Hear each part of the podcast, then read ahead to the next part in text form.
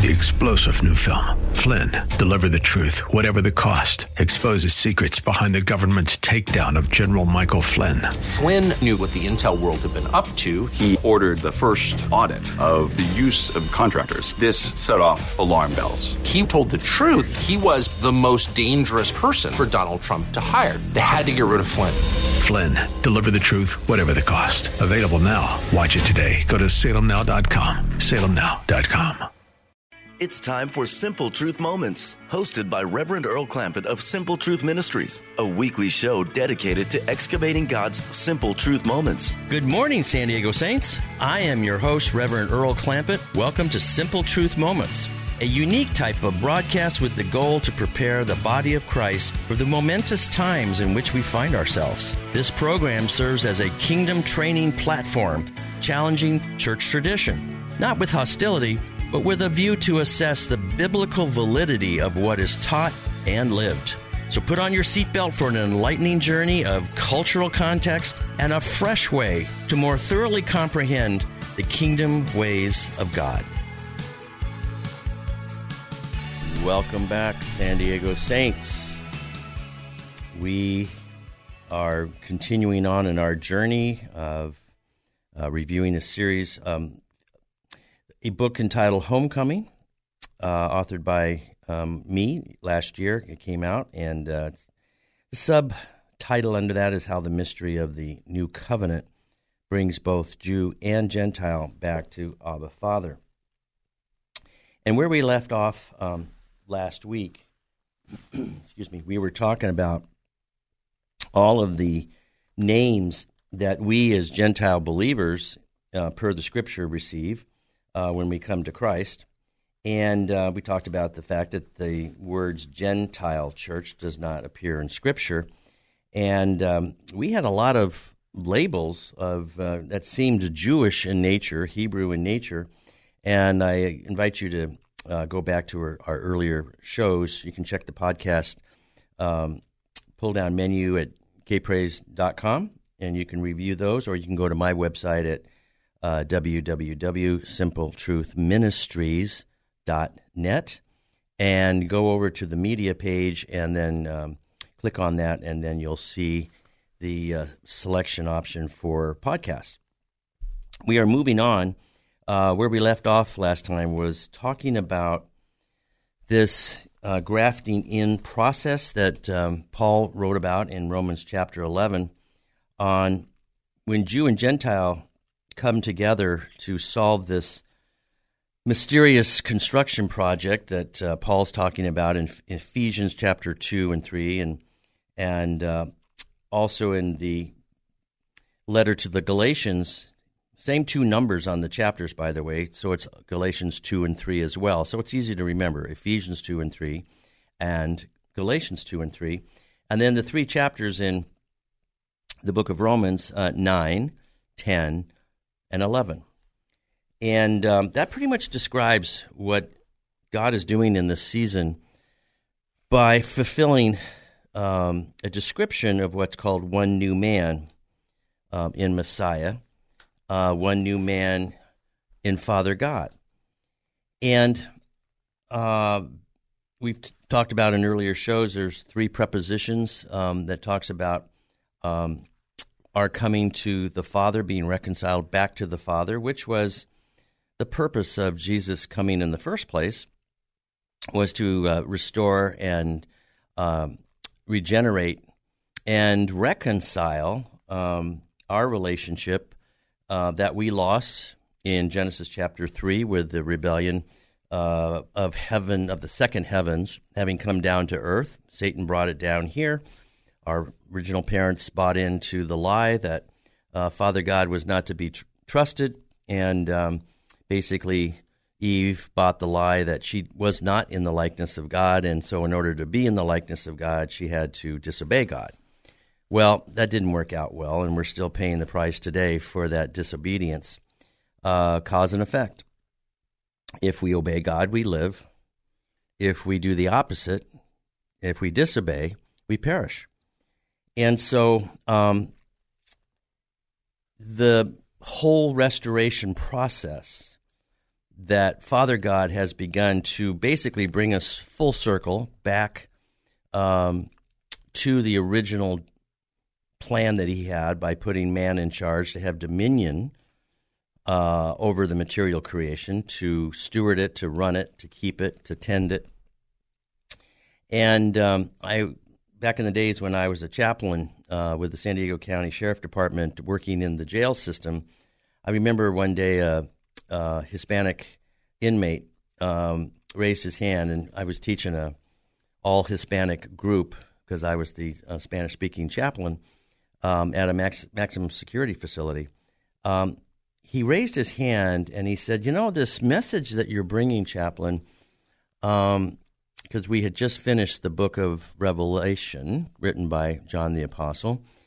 And he said, The last few chapters of the book of Revelation um, look just like the first few chapters of the book of Genesis. In other words, the story is coming around full circle.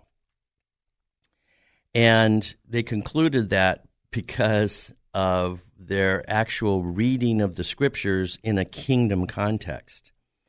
And um, it obviously brought joy to my heart because I was thinking, wow, these guys are these guys are understanding what kingdom was all about.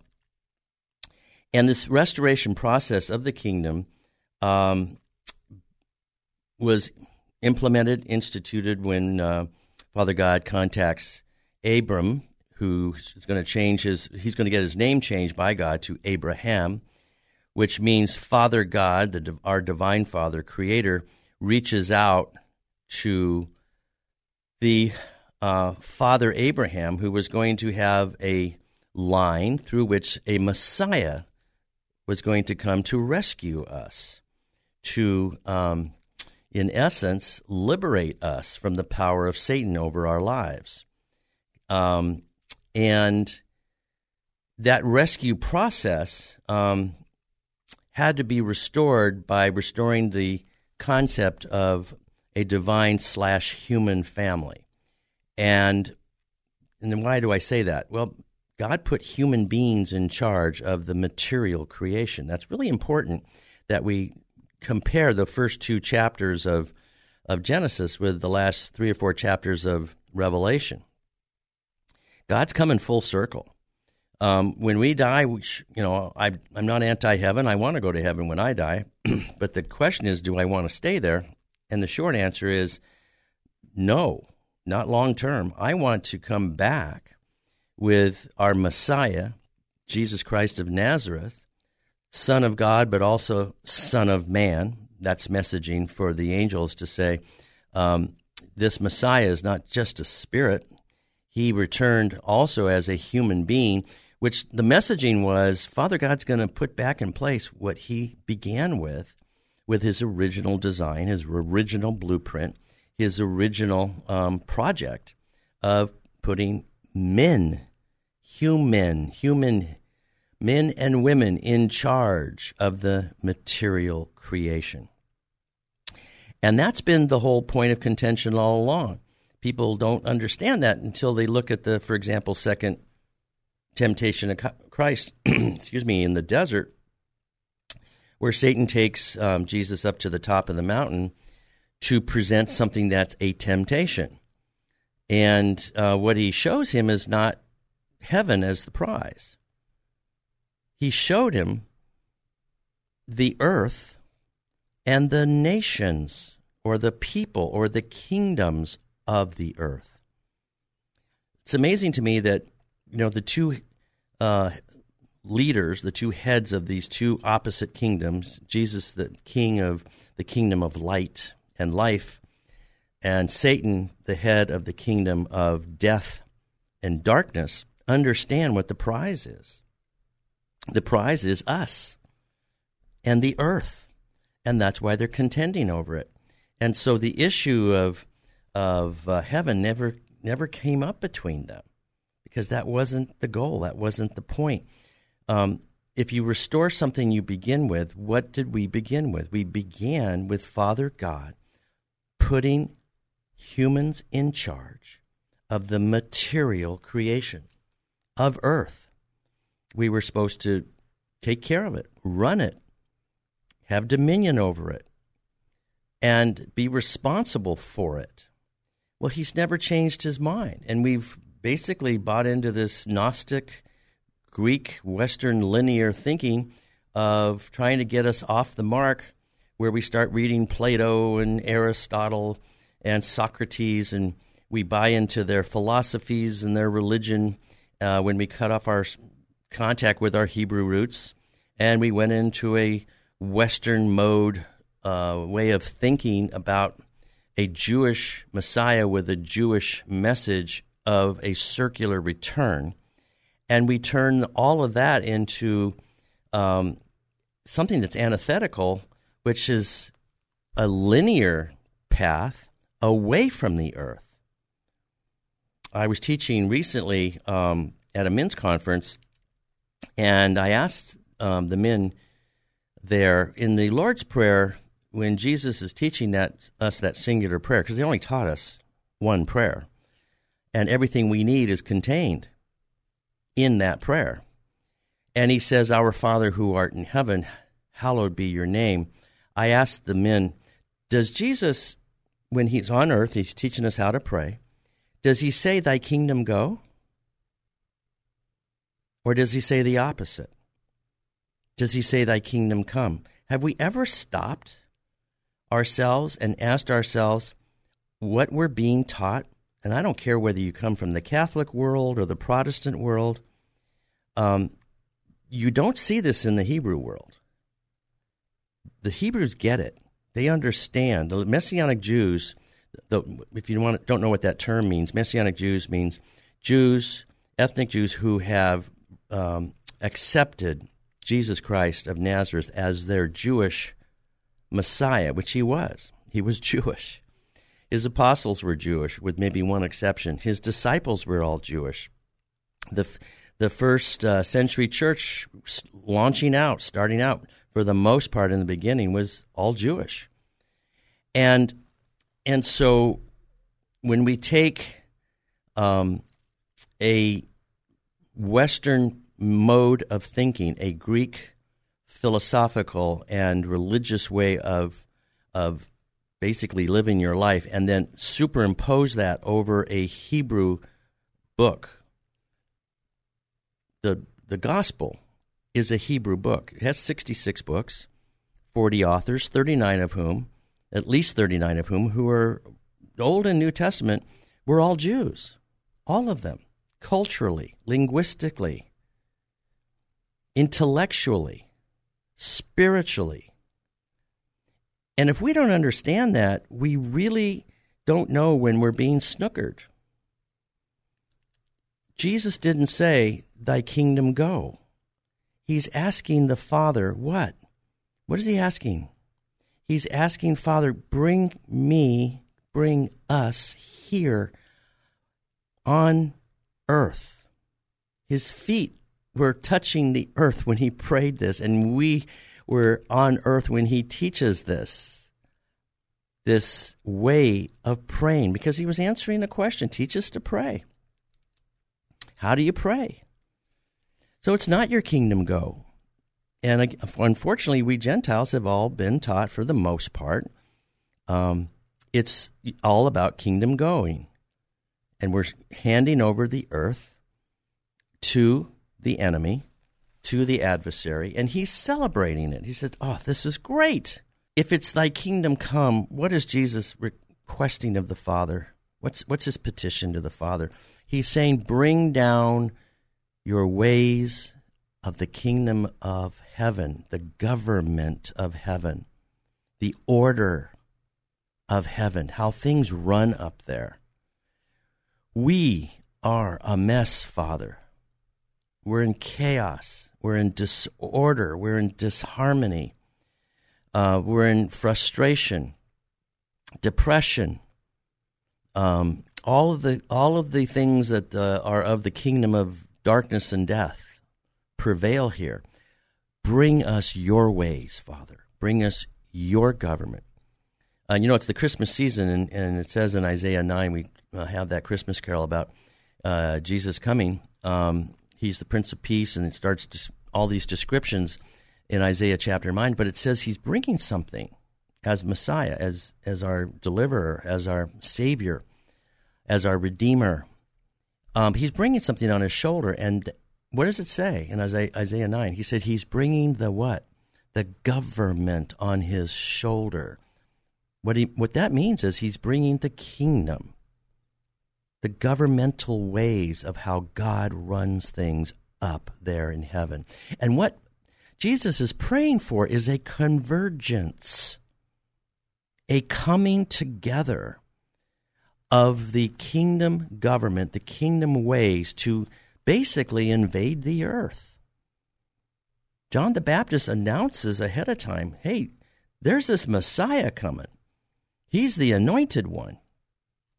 And he is going to make things right, put things back in original order, original design, original place, divine design brought to earth, brought down to earth. So that's why he doesn't teach us, Thy kingdom go.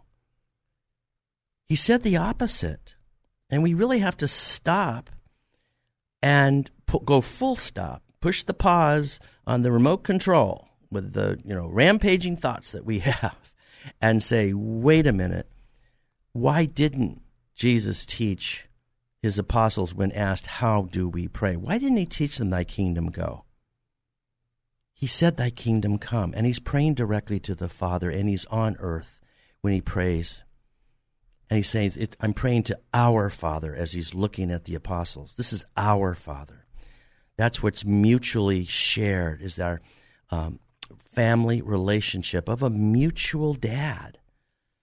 In Hebrew, Father is Av. And when you say Avinu, that's our Father. And then Paul calls him in that says our what we long for in our spirit in Romans um, chapter eight, uh, along the lines of I think eight thirteen through probably sixteen, and it says we groan, and our spirit says, "Abba, Father."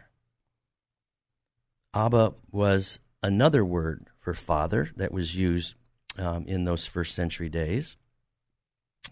And it's all about, Daddy, come back to this earth, bring your ways back. Your kingdom come, your government come. Kingdom can be a place, but it also means, listen, the domain of the king. Well, Father God is the creator, father slash king. He's sent his only son, his only begotten son, who's very God of very God, and simultaneously very man of very man. And he was to become king of the Jews. And he was to bring a heavenly form of government down to an earthly, chaotic, confused, disoriented, upside down world. That's what we're saying, in essence, when we pray the Lord's Prayer. Now, how do you know that God's government is coming down from heaven down to earth? What does that look like? How's it going to manifest? How's it going to uh, pop up? How are we going to know it when, when we look for it? Well, it's the next line. What's the next line after thy kingdom come? In other words, come from heaven to earth. The next line is going to give away what we're going to see, which is, Thy will be done. That's what messed up everything in the beginning, starting with chapter 3 of Genesis. They, the original human parents, Adam and Eve, thought they were smarter than God, and they basically became God in their own eyes, and they thought, and they said we can pretty much uh, do what we want, how we want, when we want, the way we want. And when they were getting approached by this lie, proposed that God was not trustworthy, that He didn't have their best um, considerations uh, in mind when he gave that one singular prohibition of don't partake of the uh, fruit of the tree of uh, the knowledge of good and evil. They weren't ready yet. They were probably, you know, you're looking at them. I mean, you wouldn't let an eight year old go drive a car, okay? Maybe at some point he would have allowed them to do that, but they weren't. They weren't ready. And as a father, he's doing his fatherly duties. We human fathers, we human mothers, don't do anything different with our kids. And the kids may be insistent that, um, you know, even though you live on a busy street, they can play soccer out in the middle of the street when they're seven and eight years old. And you know um, that you're not going to allow them to do that because, but you're not being mean. you're not being uh, irrational uh, or just being um, evil because you're denying them what they want. You're just simply saying, I uh, have a little different perspective um, than you do when you're you're that age.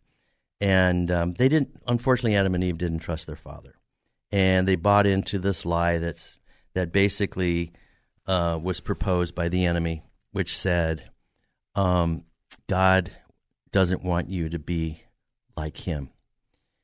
The irony of that whole story was that Eve got suckered into biting the hook, biting the bait that was on the hook, and she swallowed it hook, line, and sinker that she didn't think she was already like God.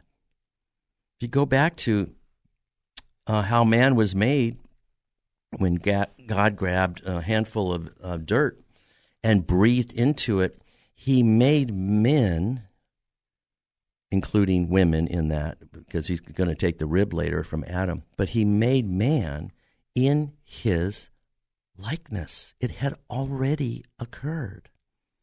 And for some reason, because there was this prohibition, the enemy was able to come in and said, God's holding out on you. He doesn't want your best.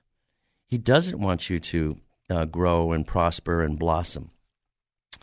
Um, and the irony was he tricked her with something. The enemy tricked her with something she already had. She already possessed the likeness of God. And then the tragedy is that when she disobeys God and then entices her husband to do the same thing, and unfortunately her husband didn't do his job to say, wait a minute, let's go to the Father, let's ask about this, you know, let's check this out. Let's push the pause button. Let's find out what's really the motive here of this of this snake, what the message is of this snake. And they didn't do that. And so presumptuously they just um, lost when they disobeyed the very likeness they thought they were attempting to obtain. That's the irony and the tragedy of what happened. They were already like God. So, in God's restoration plan, He's going to go back to the beginning. He's not going to change. He's still going to put us in charge. And when He sends this Messiah, note, notice this Messiah is not just a spirit. The Messiah is multiple things. And so there's big debate, you know, in the early centuries of the church was was he more God than you know than man, or was he more man than God? When and I think the the resolution from all the theologians back in the early centuries was finally he was very God of very God, this Jesus of Nazareth, and and he was also very man of very man. The reason that very man of very man is so significant, we don't pay much attention to that, is because the messaging was the dominion and the authority was given to this Messiah to, in essence, bring back the kingdom of God to the material creation, back to the earth, back to the beginning. The Bible is not a straight line, linear experience it is a cyclical, circular journey. It's, you remember the movie Back to the Future, Well, this is back to the past, which is also the future, because he didn't change his mind. God doesn't change. The scripture is very clear about that. And we have to understand this installation of the kingdom. What he's trying to do through this mystery of one new man, bringing Jew and Gentile together, is to defeat the enemy and his plans. You ready to learn about this? What this mystery is all about? We'll see you after the break. God bless.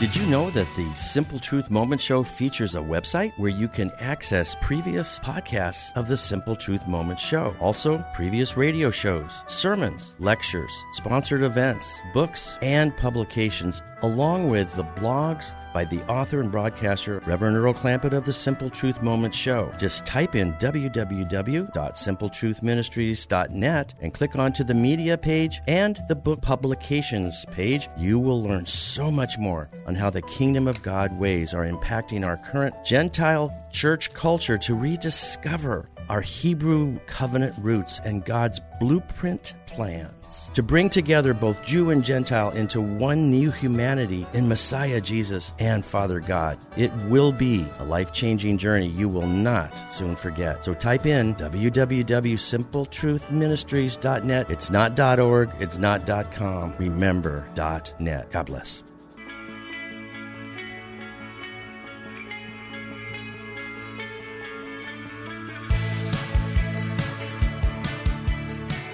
Welcome back, San Diego Saints. So, we're going to pick up where we left off from last week. Um, the way our show ended last week was we were talking about um, all the Jewish, uh, Israeli type of uh, names that were called in Scripture, but we ended up with um, if we're all of these as Gentiles, when we come to a relationship with, with Christ in faith, and we have all of these titles that no one ever explained to us. Um, I wanted to spend a little bit of time on this why bringing Jew and Gentile together is so critical. So um, I attended a convention in um, back in Virginia, and I was taught by a Messianic Jewish rabbi of what he had learned when he had just recently returned from Israel and um, one of the tours that he was on was uh, done by an Israeli agronomist. And the agronomist was explaining um, why, in these very, very old um, orchards where these um, elderly olive trees were located, why um, the the farmers and the agronomists actually take um, wild branches from an uncultivated tree and they physically remove those wild branches and bring them over to uh, graft them in to the original trunk, to the original um, uh, root, if you will, the root system of the tree. And um, and in a short time, um, all of a sudden, the resulting next harvest after the ingrafting, and it may not happen the very next season, it may take a while. Um, like in the example that I gave in last week's show with the avocado orchard, took about four years. But the purpose of this ingrafting was to produce an exponential increase in the harvest, in the fruit of that tree. And um, God wants to do an exponential harvest in these times. Everyone's talking about revival and et cetera, et cetera. But with the point of what? The point is that when this kingdom message goes out for the for the upcoming revival, we cannot continue to uh, basically give a partial story with a Gentile focus, a Gentile perspective only, leaving out the Hebrew foundation, the Hebrew base, if you will, um, the Hebrew root system. You can't do it and have a meaningful, understandable kingdom message. Kingdom of God is God's government coming down to earth. And he used the Jews as a prototype and the covenant that he made with Abraham, the f- first former Gentile who turned Jew, Abraham, he made a specific promise of how the Messiah that was pretty much promised in Gentile um, I'm sorry, in Genesis chapter 3, how this Messiah was going to come back to earth in which lineage? And that this Jewish Hebrew lineage was going to be a model, a prototype of how the nations, people of the nations who were not Jews, not Hebrews, they're called Gentiles, were going to be blessed by this promise made by Father God to a human named Father Abraham. That's the connection. Those covenants of promise that you see in Genesis 12 and Genesis 15 and Genesis um, 17 and Genesis 26 and Genesis 28. Those are all the patriarchs Abraham, Isaac, and Jacob. We Gentiles are mentioned as the ultimate point, as the ultimate purpose, as the ultimate objective of as to why this prototype was so critical. The Messiah is going to come through the Jewish line, but we as Gentiles, as we commit our lives to this Jewish Messiah by having a relationship with him. We invite him to come into us when we become born again. We are no longer considered to be Gentiles. We're considered to be part of the Commonwealth of Israel, as we saw. We're part of the seed of Abraham. Go back and listen to those earlier shows. But where we're going today is that the purpose for this coming together of Jew and Gentile was to basically send a message to the spiritual kingdom that God never changed his mind about restoring everything that he had installed in Genesis 1 and 2. Now, when you look at, I don't know if you watch HGTV, but when God is when some I'm sorry, not God. When somebody is redoing a house, building a house, etc., um, there's often a two-step process.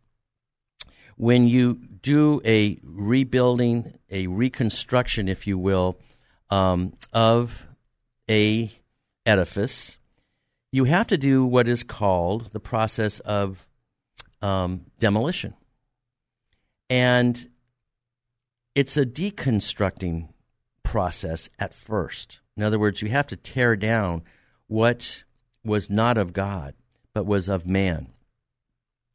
And we can see in the Tower of Babel, um, I think that was in Genesis, um, well, I'm thinking it's probably either 10 or 11, how post uh, flood mankind thought, again, they wanted to be like God, but without being submitted to God. So they started to build this tower that was going to go all the way up into the heavens. And unfortunately, post flood mankind still didn't get it. They wanted to basically say, we will do our relationship with you on our own terms. And of course, you know what had to happen, where is that God inter, interceded, I'm sorry, um, interposed himself on their attempt to basically be like God but not be submitted to Him by confusing their language, and uh, the project failed. Well, in the next chapters, um, where God is starting to make these uh, pr- present day promises for the future restoration with these Jewish patriarchs regarding the bringing in of Gentiles into this one new man of Jew and Gentile together, both submitted to the will of the Father and being edified or built up or constructed. So we see the construction process being explained in Ephesians chapter 2. Um, in Ephesians 3, it says the reason God is building this new edifice with, with these two groups of people, Jew and Gentile together. I'm saying when I say Jew, I'm talking about believing Jew. In other words, those who accept Jesus Christ as their Messiah. Um, those two groups together, believing Jews and believing Gentiles, form a message that is conveyed to the powers and the principalities in the heavenlies. And it's not it's talking about the fallen angelic kingdom. And that is to put on display the manifold wisdom of God. Manifold just means many sided. And that basically is saying you may have thought, Mr. Fallen Angel and your kingdom, that you took over the earth, that you stole away the authority of man to run the earth in Genesis chapter 3. You thought you blew up everything. And you even had the chutzpah when Satan takes the Messiah up to the top of the mountain in the second temptation of Christ of Luke chapter 4, and he says, If you bow down and worship me, he's talking to Jesus now. He says, I have the authority to give you all of this, and that's where he pointed to the earth and all the kingdoms in the earth, the nations. Now, the question is did he have the authority to give that over to Jesus? And when you think about what happened in Genesis chapter 3, mankind handed over to him the earthly, I'm sorry, the heavenly authority that mankind had to run the earth. They handed it over to him. And unfortunately, that's why Satan's power as a fallen angel is able to function in a material world, a material creation, is because he was given authority not by God, but rather by someone who was given the authority by God, which was mankind. They gave it to him, and they had it legally, and they could give it away. And they did. So, when we are now talking about this one new man construction project, I'm going to read to you from page 276 of the book, uh, Homecoming um, there's a sub chapter there called Mutual Walls of Separation. We're going to see how God's going to start knocking down, destroying, leveling the walls of separation that keep Jew and Gentile apart, separate and apart.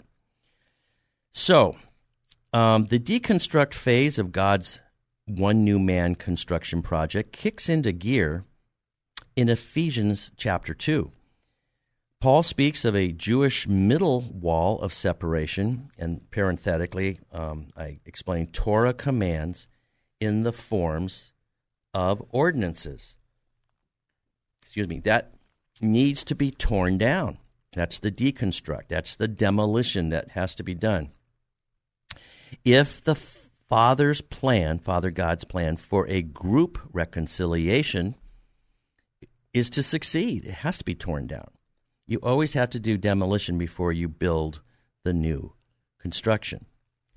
As Messiah Jesus, also called Yeshua in Hebrew circles, as Messiah Jesus himself is our peace, it is he who breaks down, deconstructs this middle wall of separation with the intent of making both groups, what do I mean by that? Both Jews and Gentiles into one group.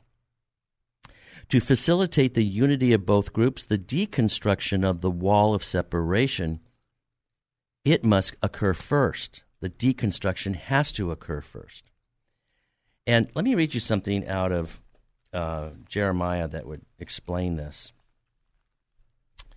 Uh, Jeremiah 1 9. The Lord says to Jeremiah the prophet, I'm reading out of the New King James here. Then the Lord put forth his hand and touched my mouth. And the Lord said to me, This is Jeremiah writing this now as the author. Behold, this is the Father God, you know, speaking to Jeremiah. Behold, I have put my words in your mouth.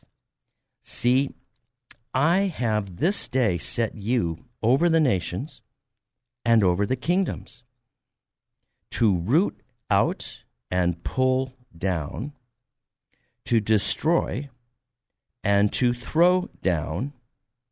And then look at the last line, and then to build and to plant. So, what has to happen first? First, there has to be a rooting out and a pulling down, a destruction and a throwing down, and then you can build, and then you can plant. Okay. So, what needs to be pulled down is uh, from the unification of both Jew and Gentile. I'm going to read you out of Ephesians 2 14 uh, through 15. This is the New King James. Uh, referring to Jesus, for he himself is our peace, who has made both one, both what? Both groups one, and has broken down the middle wall of separation, having abolished in his flesh the enmity, that is, the enmity is just another word I think is, is good is hostility. That is the law of commandments contained in ordinances, so as to create in himself one new man from the two, thus making peace. Now, where's the address on that again? Ephesians 2, um, verses 14 through 15. I go on to say, that wall of separation alluded to by Paul is a reference to a Hebrew wall of separation which existed in the in the temple, the uh, Temple of Solomon, called a see if I pronounce this right, Mitzvah. It served the wall. It served as a denial of equal access of Gentiles to the temple sacrifices in the Temple of Solomon.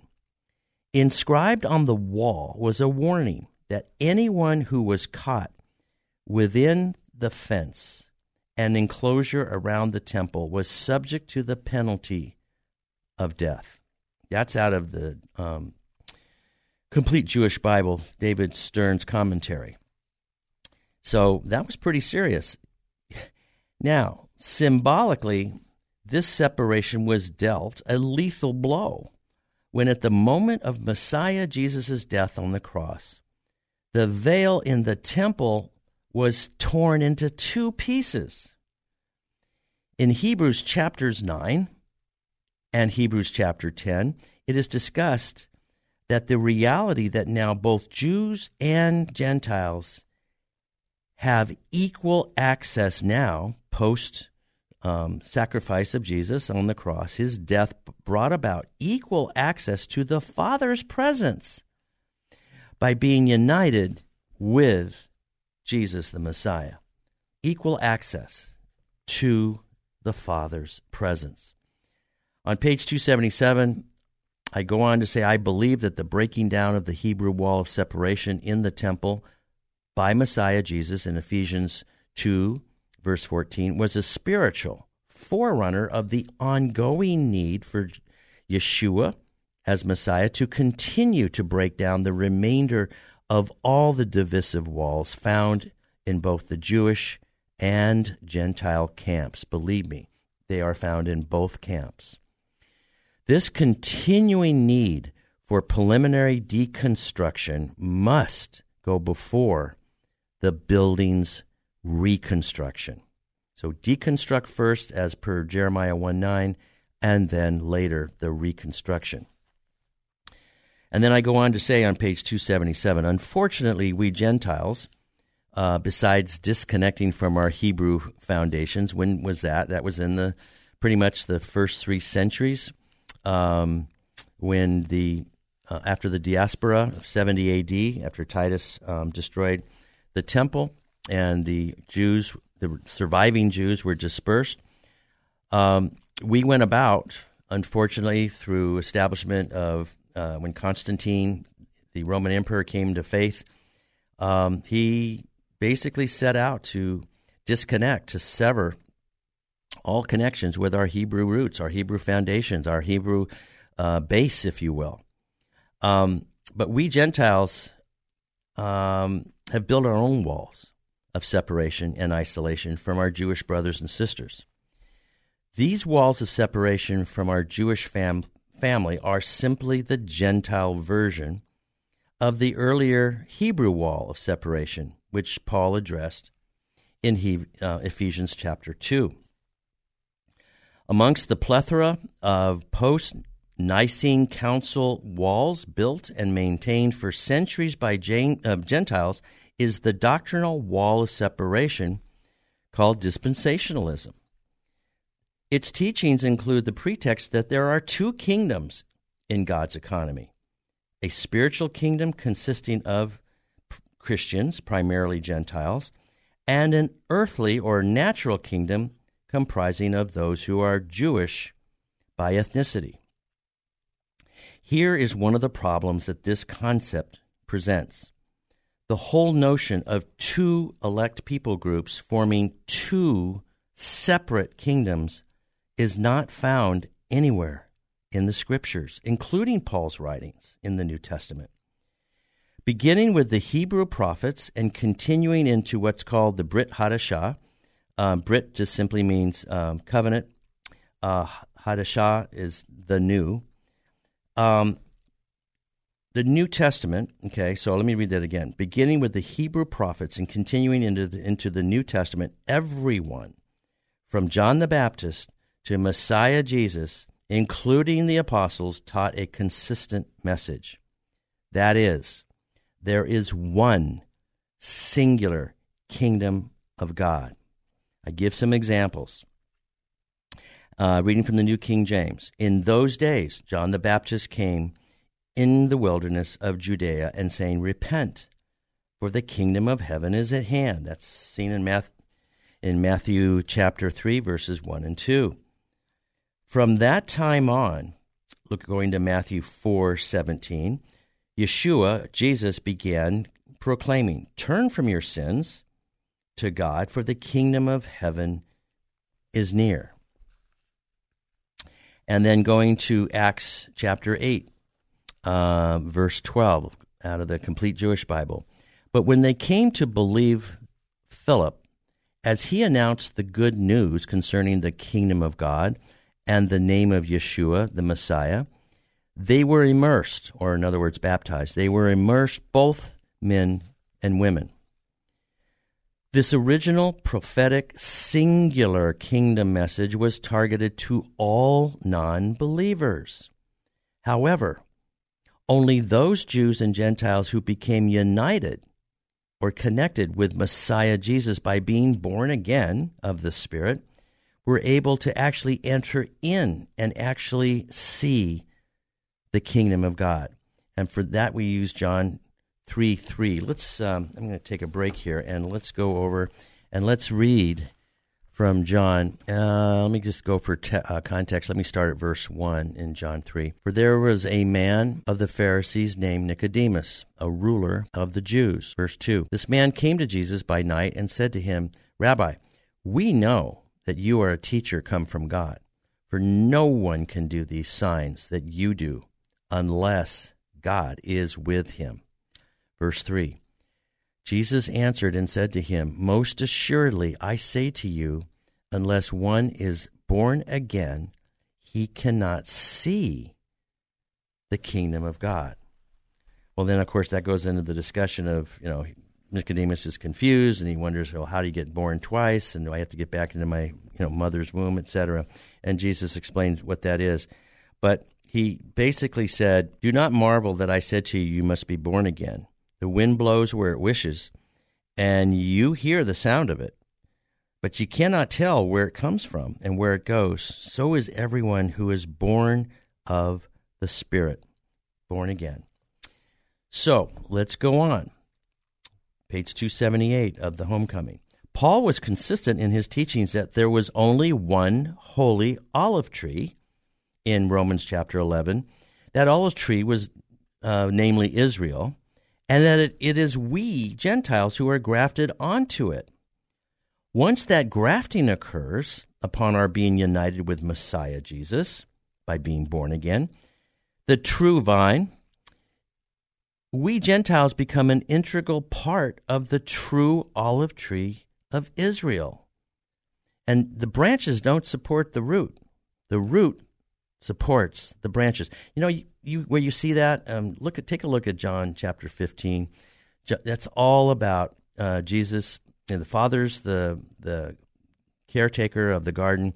Jesus is the vine, and we are the branches, and we can do nothing without him, without being attached to the vine. So um, there's a very good example of, of Jesus explaining that in the Gospel of John, at John 15, of what we see in Romans chapter 11. So I go on to say on page 278 newly gathered in Gentiles who believe in and obey Jesus have become fellow partakers along with the faithful Jewish remnant of the promises of Jewish the Messiah. So if we fail to recognize Father God's inclusive building design and architecture, inclusive being both groups are going to be involved, that we see in Ephesians chapter 2, then we will have missed the unfolding mystery of his marvelous plan to unite and gather all of his errant children back to him through his Son and by his Holy Spirit. This is a structure whose builder is a mastermind. Only Father God could do this. Wow. Are you ready for this? We'll pick this up next week. Allow yourself to ask God, what part of the building are you? What do you bring? What has God gifted you with? I hope you have a ton of simple truth moments in the upcoming week. God bless you. Thank you for spending your time with us excavating God's simple truth moments. For more information and resources, visit simpletruthministries.net. That's simpletruthministries.net. To contact Simple Truth Moments, email me at earlsimpletruth at gmail.com. That's earlsimpletruth Simple Truth at gmail.com. So until next time, may God richly reveal his simple truth moments to you. You've been listening to Simple Truth Moments. Join Reverend Earl Clampett for another episode next Sunday at 11 a.m. right here on K Praise. Did you know that the Simple Truth Moment Show features a website where you can access previous podcasts of the Simple Truth Moment Show? Also, previous radio shows, sermons, lectures, sponsored events, books, and publications, along with the blogs by the author and broadcaster Reverend Earl Clampett of the Simple Truth Moment Show. Just type in www.simpletruthministries.net and click onto the media page and the book publications page. You will learn so much more on how the kingdom of God ways are impacting our current Gentile church culture to rediscover our Hebrew covenant roots and God's blueprint plans to bring together both Jew and Gentile into one new humanity in Messiah Jesus and Father God. It will be a life changing journey you will not soon forget. So type in www.simpletruthministries.net. It's not .org, it's not .com. Remember .net. God bless.